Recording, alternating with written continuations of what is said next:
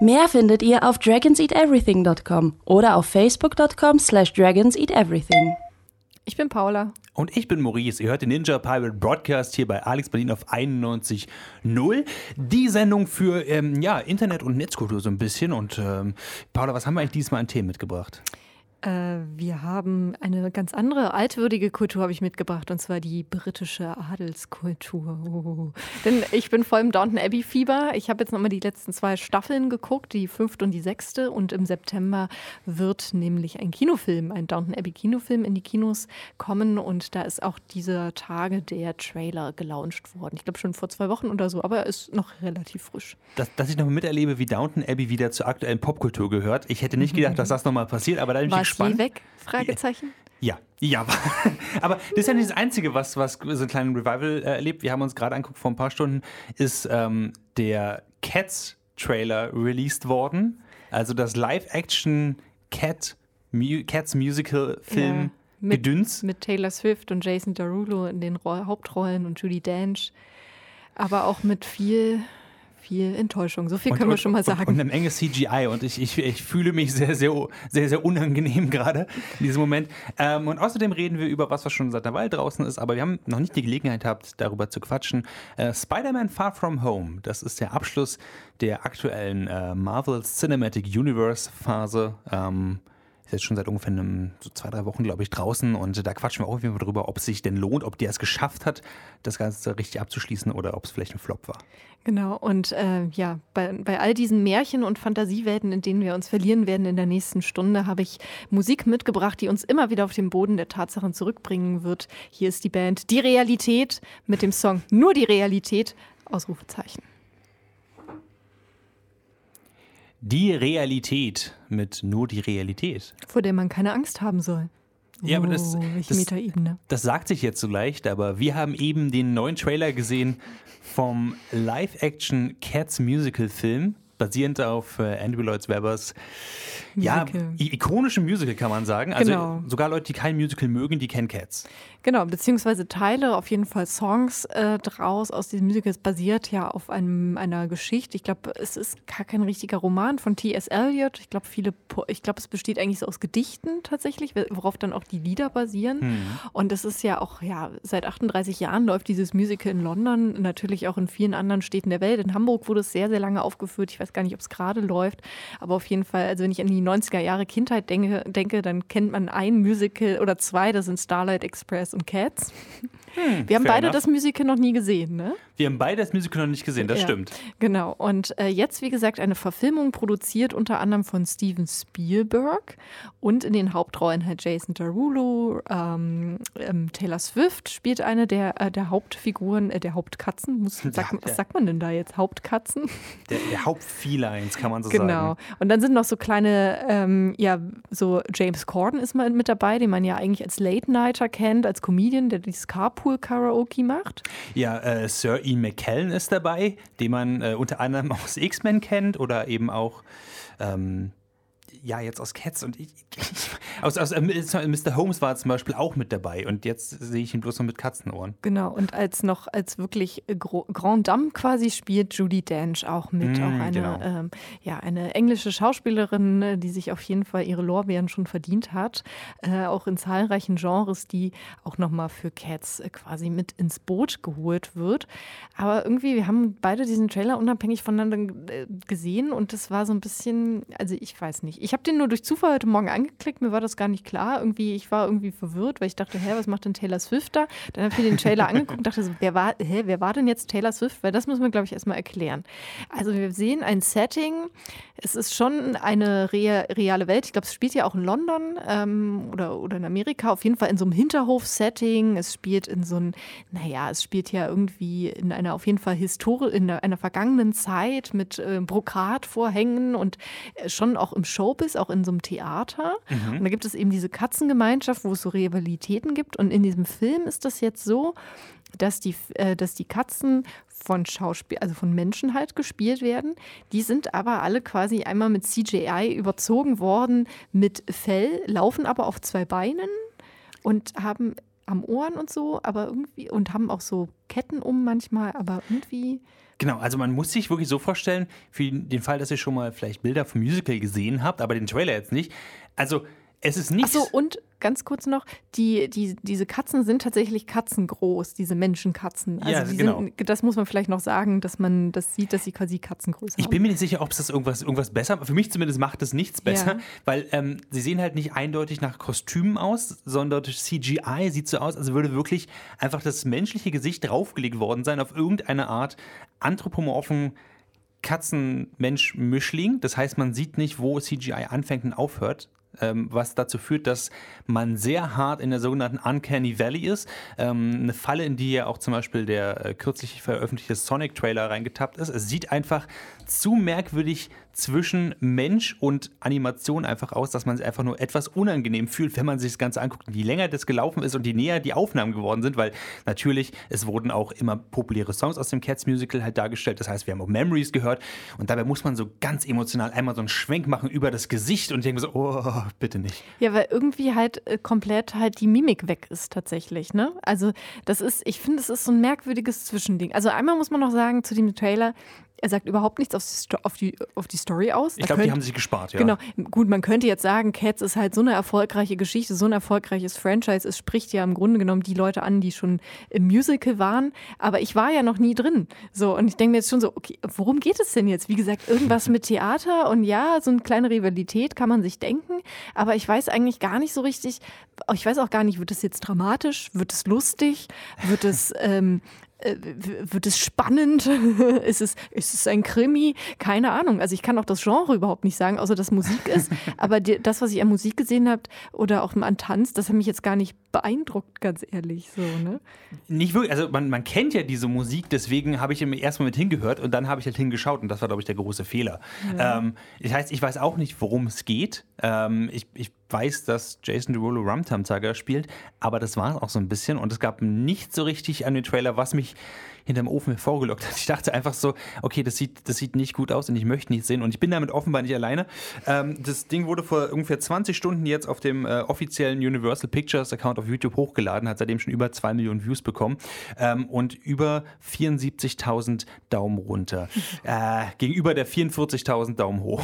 Das Also, ist ja auch immer, ne, wenn man einen Franchise bedient, oder was heißt ein Franchise? Eine Geschichte, ne, die bekannt ist äh, mit diesem Musical, wie gesagt, ein weltweiter Schlager, ja auch sehr emotional. Ich glaube, dieses Musical ist auch sehr gut und diese Geschichten, wie gesagt, die Songs, ne, tatsächlich, da ist es natürlich schwierig, dann daran anzuknüpfen oder das eben besser zu machen. Wenn, ne, wenn man sich ransetzt und sagt, okay, wir machen das jetzt nochmal in einem anderen Medium oder nochmal vielleicht auch in demselben Medium neu, wie das ja auch Disney macht mit seinen äh, gezeichneten Zeichentrickfilmen, die sie jetzt halt animieren am Computer, dann ist immer die Frage, okay, für mich eigentlich, was kommt denn jetzt Neues dazu? So und äh, reicht das dann tatsächlich aus? Und da habe ich den Eindruck, als die, die noch nicht mal das Musical gesehen hat, nee, irgendwie reicht mir das nicht aus, weil zum Beispiel habe hab ich dann gleich gedacht an die Kostüme von Cats, von den Schauspielern vom Musical und das fand ich halt viel ausdrucksstärker, viel, also klar natürlich für die Theaterbühne von weit weg, aber ähm, halt irgendwie, man hat die Mimik gesehen noch von denen, viel mehr die Charaktere und wie, wie du eben das beschrieben hast. Man will gar nicht hingucken, weil es irgendwie so,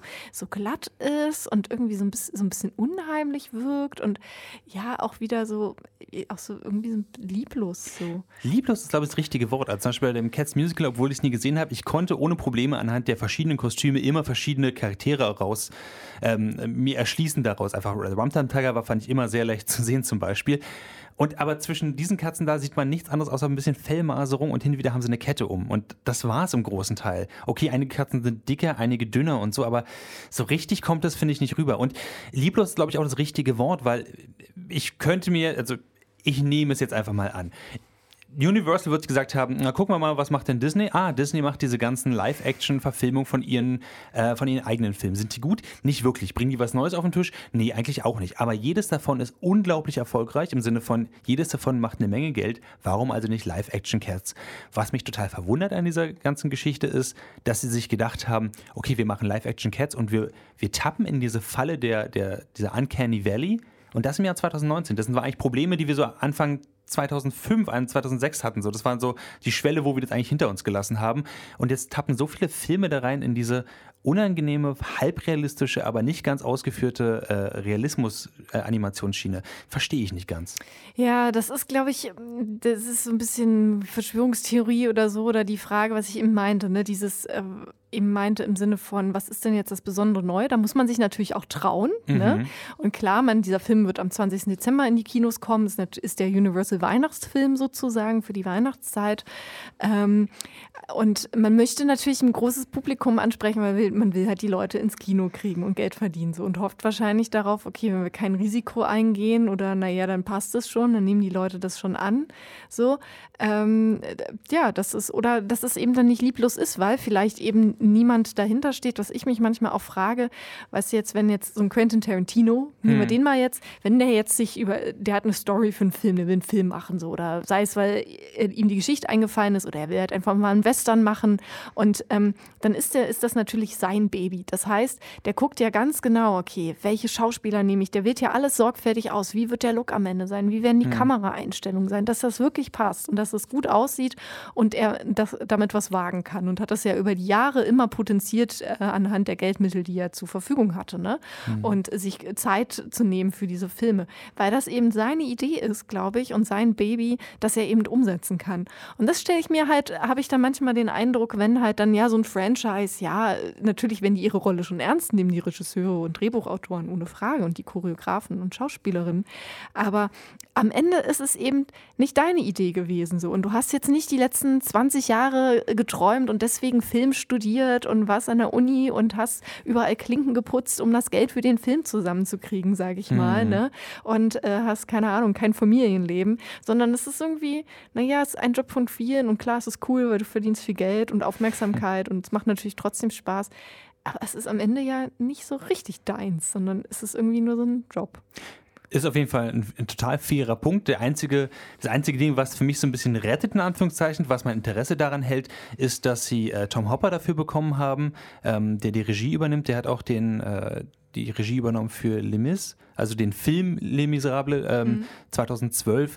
Und das hat schon relativ episch aufgesetzt. Ich bin kein super großer Fan von, von dem gesamten Film oder von dem Musical, aber ich, ich habe das Gefühl, dass der Mensch es auf jeden Fall versteht, ähm, Musical in Film zu adaptieren und trotzdem noch einen Großteil der Emotionen bei sich zu behalten. Deswegen ist das Einzige, was mich an Kerz gerade so ein bisschen noch dran hält, unter diese freakigen Gesichter und äh, ich, ich kann nicht weggucken. Ja. Ich meine, spannend ist es natürlich auch immer, wie würde das jetzt wirken auf einer großen Kinoleinwand. Ne? Auch, auch oh mit Gott, diesen ja. Größenverhältnissen. kann natürlich viel schlimmer wirken, kann natürlich dann erst, dass, dass dann zum Beispiel die, die Tanzszenen zum Beispiel wirken. Ne? Oder wenn man natürlich hm. dann den Film im Stück sieht, dass dann natürlich und die, man die Handlung halt hat. Ah, okay, dass man dann auch eine Beziehung aufbaut zu den Personen. Aber so ist es halt so ein bisschen, okay, wir haben Taylor Swift, Everybody's Darling genommen, so, also nichts gegen Taylor Swift, sondern ne? Hm. einfach so ist ja die Maschine. Wir nehmen einen der äh, berühmtesten äh, weißen Popstars, dann setzen wir noch den coolen äh, eher Black Popstar dazu, Jason Derulo, noch ein paar andere lustige Leute ähm, und äh, gute Leute und dann mhm. wird das hoffentlich alle Zielgruppen ansprechen. Tja. Also, Cats, na mal sehen. Aber vielleicht sind auch manche Stoffe nicht. Es ist ja halt auch ein Musical, ne? Vielleicht ist es auch einfach. Ja, aber jetzt kurz aus meinem Nähkästchen geplaudert. Ich habe vor kurzem mitbekommen, dass es offenbar einen Musicalfilm zu dem äh, Musical Hairspray gibt, in dem man äh, Travolta yeah. sehen kann, wie er ähm, fest eine fesche Sohle aufs Parkett legt ja. und zwar in einer der merkwürdigsten Verkleidungen, die ich, glaube ich, jemals gesehen habe. Äh, und gleichzeitig tanzt mit, ähm, wie war sein Name? You gotta have more, more, more cowbell. Ähm, ach, ich komme später Sorry. wieder drauf. Ähm, jedenfalls, äh, das war ein sehr, sehr merkwürdiger Film, den ich sehr witzig fand und der sehr, sehr witzig inszeniert war. Extrem weird, aber das hat's für mich, der hat für mich funktioniert auf der, auf der großen Leinwand. Ich weiß nicht, ob Cats es für mich schafft, aber wir werden es rausfinden. Weihnachten 2019, 20. Dezember kommt er raus. Cats. Too much money war vielleicht im Spiel oder vielleicht zu wenig. Wir wissen es nicht. Automatic heißt die Band, die dieses Lied hier singt. Auf jeden Fall. Ups. Oh mein Gott, ist das aufregend. Also alle Leute, die uns jetzt im Podcast hören, die hören jetzt nichts im Hintergrund, aber alle, die uns gerade im Radio hören, die hören die epische Titelmelodie von Downton Abbey. Bist du auch gleich sofort so ergriffen wie ich? Nein, aber vielleicht sagst du mir gleich, warum ich ergriffen sein sollte von der Downton Abbey Musik. Weil es schon episch beginnt. Also die Serie beginnt ja immer mit dieser Melodie mhm. und äh, man sieht, also das erste, was man sieht, ist quasi ähm, ein eigentlich ein Labrador von hinten, äh, ein Labrador, der läuft und daneben offenbar das Härchen.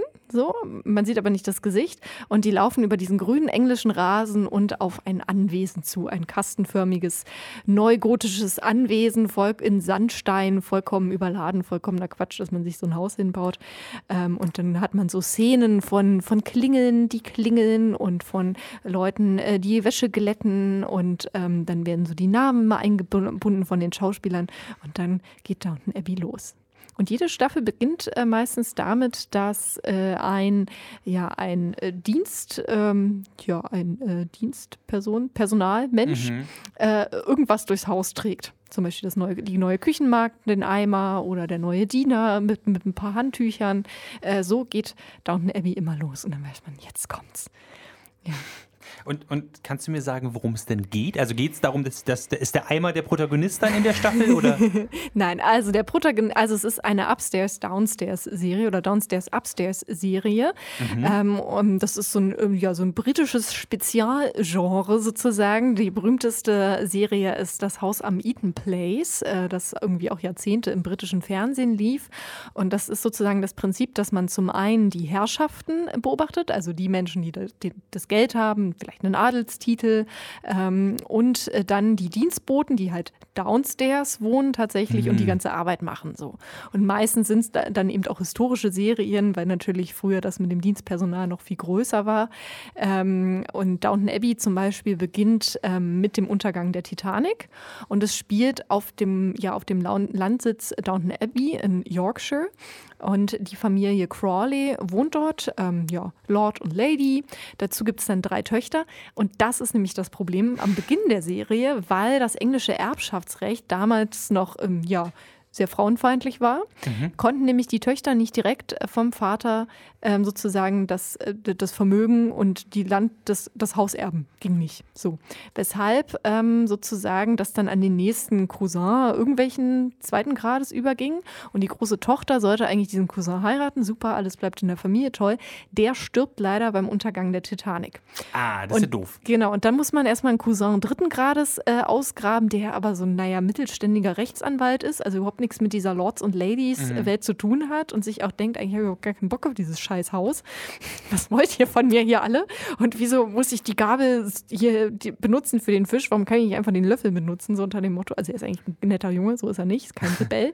ähm, und damit, Gut, dass du nochmal klarstellst. Äh, Matthew heißt er nämlich und das ist sozusagen das Setting. Und dann zieht sich das also ein Thema, es spielt, die ganze Serie spielt bis ähm, 1925, also es geht von 19, ich glaube 14 oder 12, 1912 sinkt die Titanic, glaube ich. Mhm. Ähm, und letztendlich ist auch das Hauptthema dieser Serie, neben all den dramatischen Leidenschaften und so weiter, es geht um den Aufbruch in, eine neue, in ein neues Zeitalter, eben in die Moderne. Was zum Beispiel immer wieder dadurch symbolisiert wird, dass natürlich die Charaktere sich entwickeln, zum Beispiel die Frauen, also das Auto eingeführt wird, die Frau, dann die eine Tochter anfängt Auto zu fahren, später dann sogar Verlegerin wird tatsächlich, also tatsächlich arbeitet, aber auch, dass natürlich auf einmal ein Telefon angeschafft wird, so wo, wo die, Köche, äh, die Köchin sich zum Beispiel weigert zu telefonieren über sechs Staffeln, weil sie das für ein Teufelszeug hält und auch der Butler ist auch immer ähm, Carson, der ist auch immer sehr skeptisch diesen Neuerungen gegenüber und auch der, der Lord, der eigentlich gar, noch gar nicht so alt ist, sind so in seinen 50ern,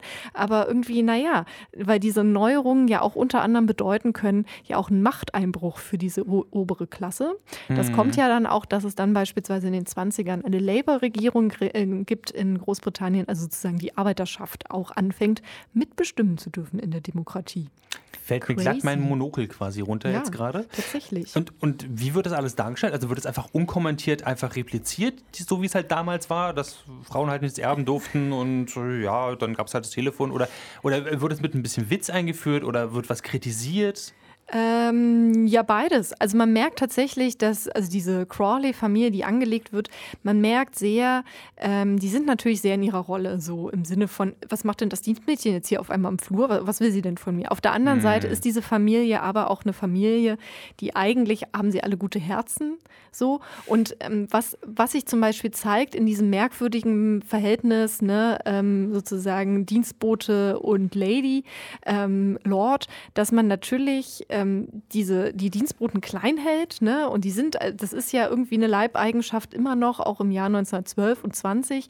Auf der anderen Seite ist es trotzdem so, also man muss seine Dienstboten schon gut behandeln. Und diese Höflichkeit, die man auch hat, die man mhm. auch im Adel gegenüber pflegt, genauso ähm, lehnt sich das dann auch natürlich auf zur, zur, zur Markt und so weiter. Oder gerade, was man dann zum Beispiel sieht, dass die, ähm, die, ja, die Beziehung zum eigenen Kammerdiener oder zur eigenen Kammerzofe, die ist schon sehr eng. Und teilweise sind das Merkmale, merkwürdigerweise eigentlich sogar fast schon Freundschaften, weil man quasi in diesem Adelsdünkel gar keine Freundschaften hm. bilden kann oder nicht so richtig. Ne? Und ähm, es ist alles, es ist eben nicht so schwarz-weiß, von wegen, das sind die Leute, die haben Geld und das sind die Leute, die haben kein Geld ähm, und die sind alle brav. Ne? Auf beiden Seiten gibt es schwarze Schafe und die sind auch, und das macht, das macht den großen Spaß aus von dieser Serie, diese Figuren sind alle fähig zu lernen. Sie machen natürlich auch Fehler, sie werden immer wieder mit Problemen konfrontiert. Was ich finde ähm, persönlich an dieser Serie, ähm, es zeigt eben ganz gut die Bedeutung von diesen Realitäten. Das habe ich jetzt nochmal in der sechsten Staffel und in der fünften Staffel geht es darum, also der Erste Weltkrieg ist vorbei und im Dorf möchte man jetzt ein Kriegsdenkmal errichten mhm. für die gefallenen Männer aus dem Dorf. Und dann ist es so, dass die bei der Köchin, der Neffe ist auch gefallen im Krieg sozusagen, ähm, aber kommt aus einer anderen Gegend. Dort wird er aber nicht mit aufgenommen aufs Kriegsdenkmal, weil er halt irgendwie eigentlich schon irgendwie auf dem Rückweg war. Es ist so ganz merkwürdig. Auf jeden Fall, er soll nicht auf sein Name soll nicht auf dieser Plakette stehen. Und für sie ist das halt wirklich großes Problem, weil ihr Junge ist ja, er ist ja freiwillig in den Krieg gezogen für dieses Vaterland und ja. er ist gestorben, wahnsinnig jung. Das muss man sich auch einfach vorstellen. Ne? Die waren halt 17, 18, 19, die Männer. So, wenn nicht gar noch sogar jünger teilweise. Und, ähm, und ihm wird aber gar nicht diese Anerkennung zuteil. So. Und ich mhm. lehne Kriege total ab und ich finde es auch schwierig, das zu zelebrieren und so. Auf der anderen Seite natürlich dieses persönliche Leid, was du hast als, ähm, als Familienangehöriger, als Freund, als Freundin so und dann wird dir einfach nicht das anerkannt, dass dein Neffe da gefallen wird. So, ne? Und dann bittet sie nämlich den Lord, ob man jetzt in, hier in der Gemeinde ihn mit auf die Tafel nehmen kann. So. Mhm. Und äh, das ist so, und da hat man gemerkt, ah, okay, das ist quasi das, das Problem. So. Und vielleicht noch, Julian Fellows, der halt die Serie schreibt, hat halt schon einen großen Spaß darin, mit den Gefühlen der Zuschauer zu spielen und halt auch einfach die Figuren sterben zu lassen. Oh, ah, diese Art von okay, diese Art Also das tatsächlich, das zeichnet Downton Abbey auf, dass sehr früh auch wirklich die beliebten Figuren sterben. So. Hm. Ähm, sagen jetzt alle, ja, bei Game of Thrones sterben doch auch alle eine Nase lang, aber bei Downton Abbey ist es schon, weil man es erstmal nicht erwartet hat. So, ne? Dass auf einmal so, okay, die ist jetzt wirklich tot. Wollt ihr mich verarschen? Das kann jetzt nicht sein.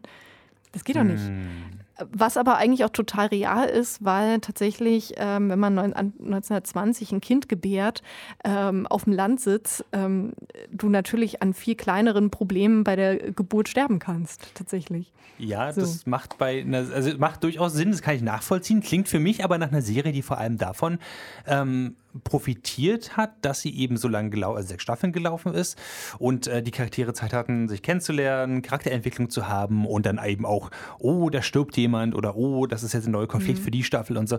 Jetzt soll ja aber im September ein Film rauskommen für Downton Abbey. Ja. Ähm, Meinst du, das macht Sinn? Meinst du, das, das kann diesen, dieses Tempo der Serie irgendwie mit in den Film übernehmen? Also was man dazu sagen muss, dass die Folgen von äh, Downton Abbey, die sind auch immer so um die 50 Minuten lang. Also mhm. sie sind eh schon etwas länger. Und es gibt ähm, seit der dritten Staffel immer ein Weihnachtsspecial, das Spielfilmabend Länge, also anderthalb Stunden, hm. genau, länger hat. Das heißt, man ist es sowieso schon gewohnt, ein längeres Zeittempo zu haben. Und äh, die Serie ist ja auch durchgehend durch die Folgen ähm, erzählt. Es ist nicht immer so, oh, heute haben wir wieder den Kriminalfall gelöst am Ende der Folge. Darum glaube ich, ähm, wird es auf jeden Fall sich über so einen Film tragen können. Auch Julian Fellows hat auch schon andere Filme geschrieben. Auch als Vorlage für Downton Abbey gilt ein bisschen der Film von 2001, Gosford Park, den er, den er mit Robert Altman gemacht hat, der genauso ein gleiches gleiches Down, Upstairs, Downstairs-Prinzip hat. Die Frage, also es ist schon gut, glaube ich, dass Downton Abbey auch so schade ist. Man will weiter gucken. Es ist wie so eine gute Soap, nur in so britischem Englisch mm. und mit Maggie Smith als alte Cousine, äh, Cousine Violet, die da die Intrigen spinnt und die die Sprüche hat. Ähm, aus dem Trailer zum Film zum Beispiel, äh, Cousine Violet, du sollst hier nicht streiten. Und sie sagt, ich streite nicht ich tue nur meine Meinung kund. Ich, nee, ich, erklär, ich erkläre nur. So. Und äh, in dem Film wird es, ich habe mich auch gefragt, okay, worum soll es jetzt gehen in dem Film? Tja, was ist die größte Ehre, die einem als Brite oder als Britin zuteil werden kann? Warte mal, Maurice. Wer könnte zu Besuch kommen? Adliger, königlicher Besuch. Queen und King. Richtig. ah. Queen und King haben sich zum Lunch angekündigt. Ah. Oh ja. Ähm, Ach, für Tea and Crumpets, oh mein Gott. Oh mein Gott. Und da steht natürlich das ganze Dorf äh, Kopf sozusagen, das ganze Haus, weil da darf natürlich nun wirklich nichts schiefgehen. Und dann kommt der königliche Butler und der ist ziemlich fies. Genau. Und natürlich, was man sagen muss an Downton Abbey, es sieht halt auch einfach toll aus. Also es ist wirklich ähm, die Kostüme, die Einrichtung, es spielt halt auch in, in dem richtigen, äh, ähm, ich weiß gerade gar nicht, es heißt nicht Downton Abbey, ähm, dieser Herrensitz, ähm, aber also an, auch an echten Orten tatsächlich. Es gibt auch im Set gedrehte äh, Szenen, mhm. aber äh, vor allen Dingen die in den herrschaftlichen Räumen, also upstairs, die sind tatsächlich an Originalschauplätzen gedreht. Das macht natürlich auch so einen Charme aus und ähm, sie haben einen sehr guten historischen Berater, also das stimmt schon alles äh, sehr genau, was dort passiert und man sieht so manchmal dann, ah, okay, jetzt sind so Mitte 20er, jetzt steht auf einmal so ein anderer, etwas modernerer Sessel mit so einfachen Linien, aber trotzdem ist es noch immer der Prunk von 1805. 90 oder so. 25. Witzig übrigens, eine meiner liebsten Folgen ist tatsächlich am Ende der Serie, äh, wo ähm, sie müssen, ja, sie wollen fürs Hospi Hospital das örtliche Geld sammeln und äh, da kommt nämlich in Mode das Open House. Also für Sixpence äh, darf die Bevölkerung mal zu Besuch kommen und oh. mal reingucken in die herrschaftlichen Gemächer. Mhm. Und natürlich Carsten, der Butler und der Lord sind so, hä, was, nein, wieso sollen die Leute gucken? Was? Es geht ja gar nicht. Und dann ist es so, dass nämlich dann die Damen und die äh, Lady, die sollen dann Besuchergruppen durchs Haus führen. Und die Leute sind, ah, und das ist ja toll. Äh, ah, okay, wer ist denn das auf dem Bild?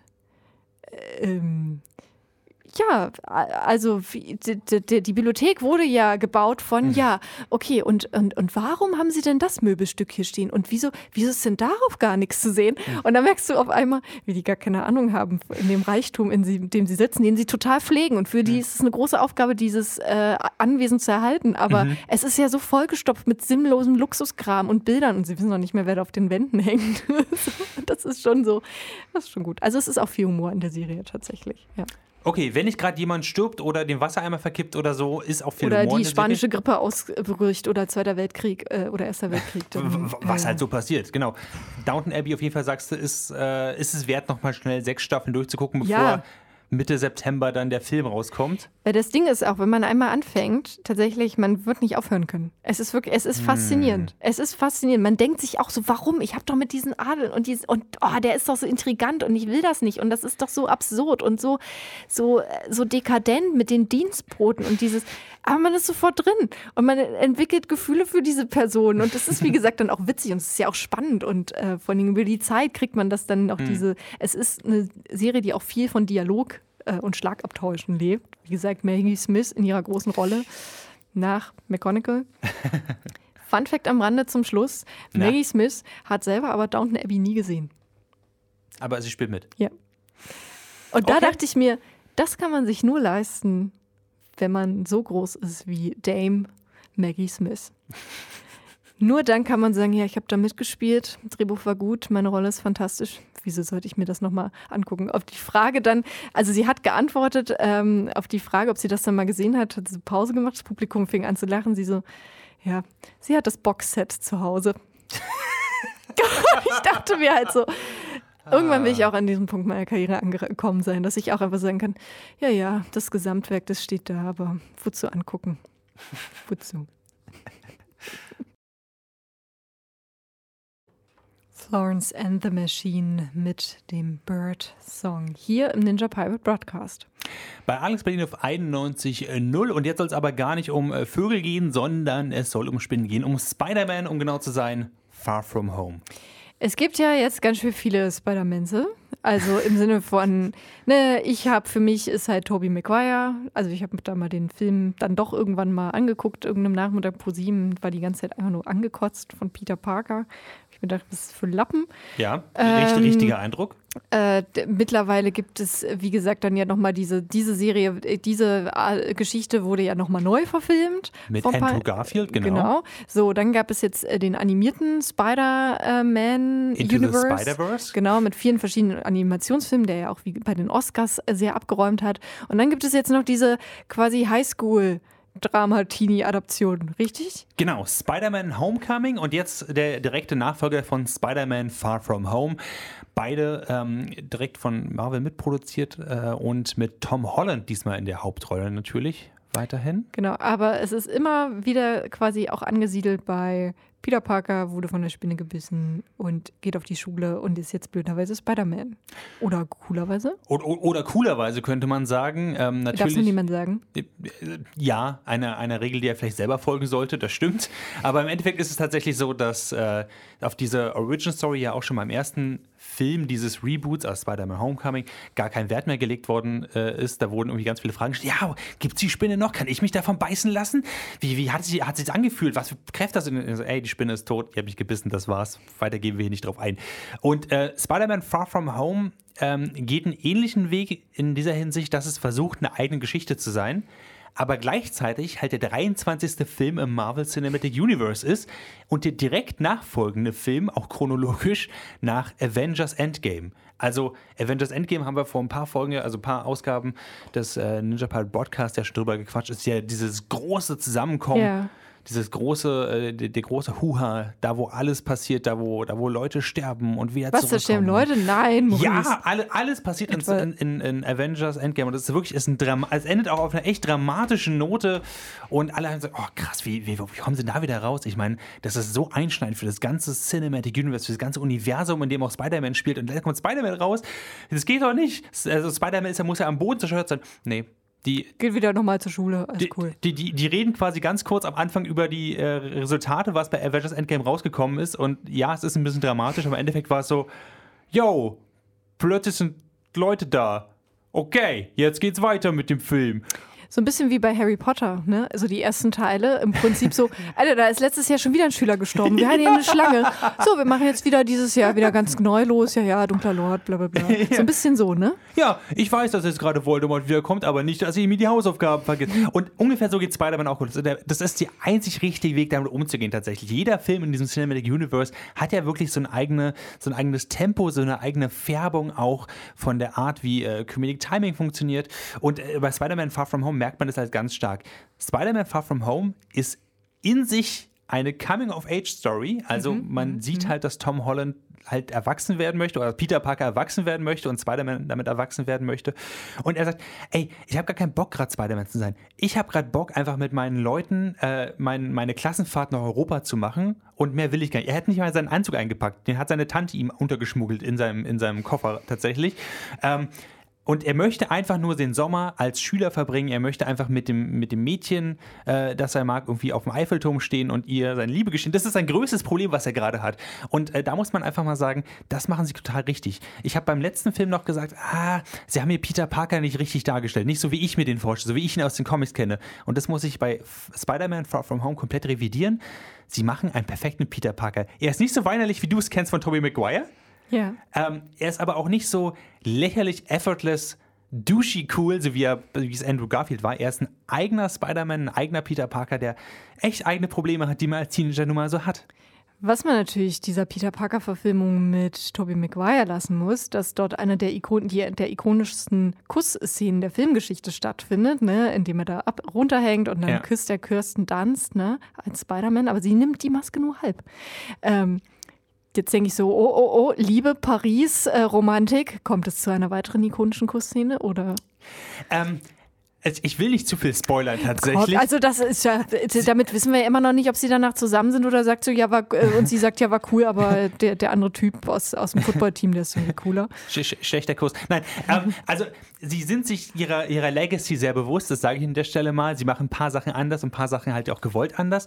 Ähm, bevor es überhaupt nach Paris geht, ich, muss man ja sagen, es bleibt ja nicht dabei, dass es einfach nur eine entspannte Klassenfahrt ist. Ja, natürlich. Ähm, denn in der Mitte der Klassenfahrt, äh, als sie gerade, ich glaube, in Venedig angekommen sind, ähm, wird äh, Spider-Man äh, aus, dem, aus dem Schulalltag rausgerissen, aus der Klassenfahrt rausgerissen, weil Nick Fury plötzlich da ist und sagt, hey, pass auf, wir brauchen dich. Ähm, hier sind irgendwelche Elementare aufgetaucht, irgendwelche riesigen Monster, die aus Wasser und Feuer bestehen und ähm, die äh, versuchen gerade die Erde anzugreifen und äh, du musst uns helfen. Und wir haben diesen Typen dabei, und dieser Typ, niemand weiß, wie er heißt, ähm, weil äh, Peter einfach nur diesen, diesen Namen sieht im, im italienischen Fernsehen, steht dann da halt äh, Mysterio. Und er denkt so, okay, das ist sein Name, das ist ein Superheldenname. Mysterio. Es heißt einfach nur der Typ, den keiner, wo keiner weiß, wie er Ja. heißt. Ähm, Unbekannt. unbekannt, genau. Ähm, und der wird gespielt von Jack Gyllenhaal und äh, der spielt halt Mysterio. Und Mysterio ist ein Superheld aus einem Paralleluniversum, der jetzt da ist, um äh, gegen diese Monster zu kämpfen, weil in einer anderen Dimension alles ausgelöscht worden ist von diesen Monstern. Jetzt kann ich an der Stelle sagen, jeder, der schon mal irgendwie einen Spider-Man-Comic in der Hand hatte, weiß, dass Mysterio einer der ikonischsten Super-Villains ist, der Bösewichte eigentlich, einer der Widersacher Spider-Mans. Wie es also mit ihm weitergeht, ah, spannend. Vielleicht hat der eine epische Kussszene mit Spider-Mans Schwarm. Oder mit Spider-Man selbst. Wer weiß, auf jeden Fall. Okay. auf, auf jeden Fall ähm, ist es eine, eine interessante, doofe kleine Story. Ähm, wirklich im Sinne von, man kann halt von sehr weit weg sehen, in welche Richtung es weitergeht. Es ist dann, dass man so am Ende denkt, oh, okay, Leute. Nee, gar nicht. Es ist, am Ende ist einfach so, wow, das ist, das ist wirklich dämlich. Ich finde es toll. Das ist wirklich diese Art von. Ich weiß nicht, hast du das Gefühl, wenn du, wenn du jetzt auch zum Beispiel irgendwelche, zum Beispiel wenn du einen alten Indiana Jones-Film guckst und dann so sagst, wow, das ist eine wirklich dumme Story. Das ist total bekloppt, dass das funktioniert. Ich liebe es. Ich fühle ich fühl mich total, total quasi zu Hause damit. Und so funktioniert nämlich Spider-Man auch. Okay. Aber nur in besserer Filmqualität und besseren CGI-Effekten als bei Cats. Sehr gute CGI-Effekte auf jeden Fall. Das muss man, das muss man dem Film lassen. Aber das bin ich mittlerweile von. Das ist dieser, dieser typische Comfort Zone äh, den man jetzt da hat, den man eigentlich aus den ganzen anderen Marvel-Filmen auch schon kennt. Humormäßig ist der, ist es sehr unterstützend. Das funktioniert alles und es kommt einfach zu einer Art zusammen, wie man schon von 22 anderen Marvel-Filmen kennt, würde ich sagen. Okay, und das sagt Maurice, wie gesagt, als großer Spider-Man-Fan, der sogar die Comics liest und in den Comicladen mal gegangen ist und äh, gesagt hat, er möchte gerne die Comics haben, die bei der 90er Jahre Trickfilmserie aufhören. also das ist ein Prädikat besonders äh, spinnenvoll, also wertvoll. Also mein ich würde sagen, äh, viereinhalb Spinnen von fünf möglichen Spinnen, wenn wir so eine Bewertung Okay, jetzt okay, einführen. okay. Ähm, ich ich, ich habe den Film durchaus genossen. Man darf bloß nicht von dem Film erwarten, dass es irgendeine sinnmachende oder, oder dramatisch mitreißende Story ist. Man fühlt sich in der Mitte wirklich mit den Charakteren einfach verbunden, aber das heißt nicht, dass, das, dass die Story irgendwie tiefgreifend ist. Okay, da fällt mir dann Downton Abbey. ja, wahrscheinlich. Obwohl Downton Abbey wahrscheinlich auch profitieren würde, wenn man ein bisschen Spider-Man da reinbringen würde. Das wäre auf jeden Fall sehr witzig, glaube ich. Das wäre, das ist dann der zweite Kinofilm. Da gehen wir dann in die Parallel, ins Paralleluniversum. Weil irgendwann muss man ja das Problem von Cousine Violet.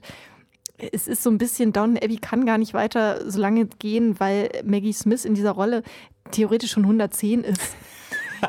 Mittlerweile Ende der 20er, es kann nicht so ganz funktionieren, aber man kann sie auch nicht sterben lassen, weil ohne sie ist es nur halb so witzig. Darum, ja.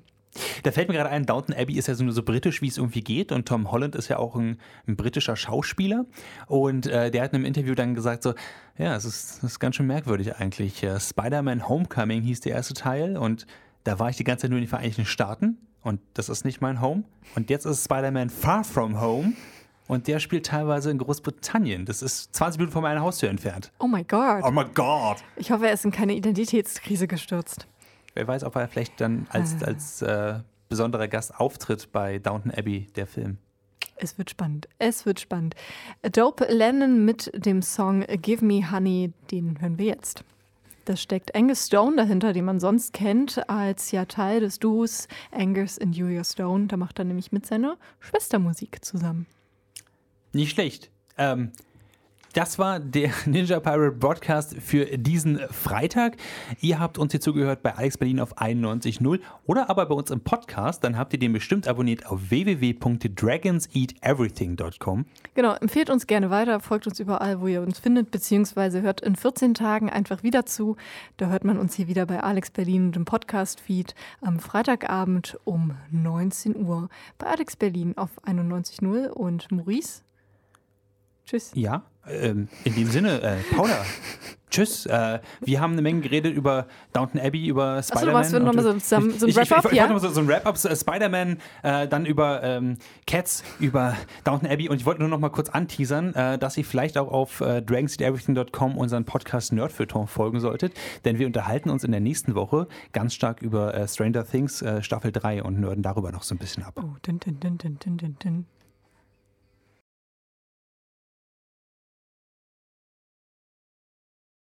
Mehr findet ihr auf dragonseateverything.com oder auf facebook.com slash dragonseateverything.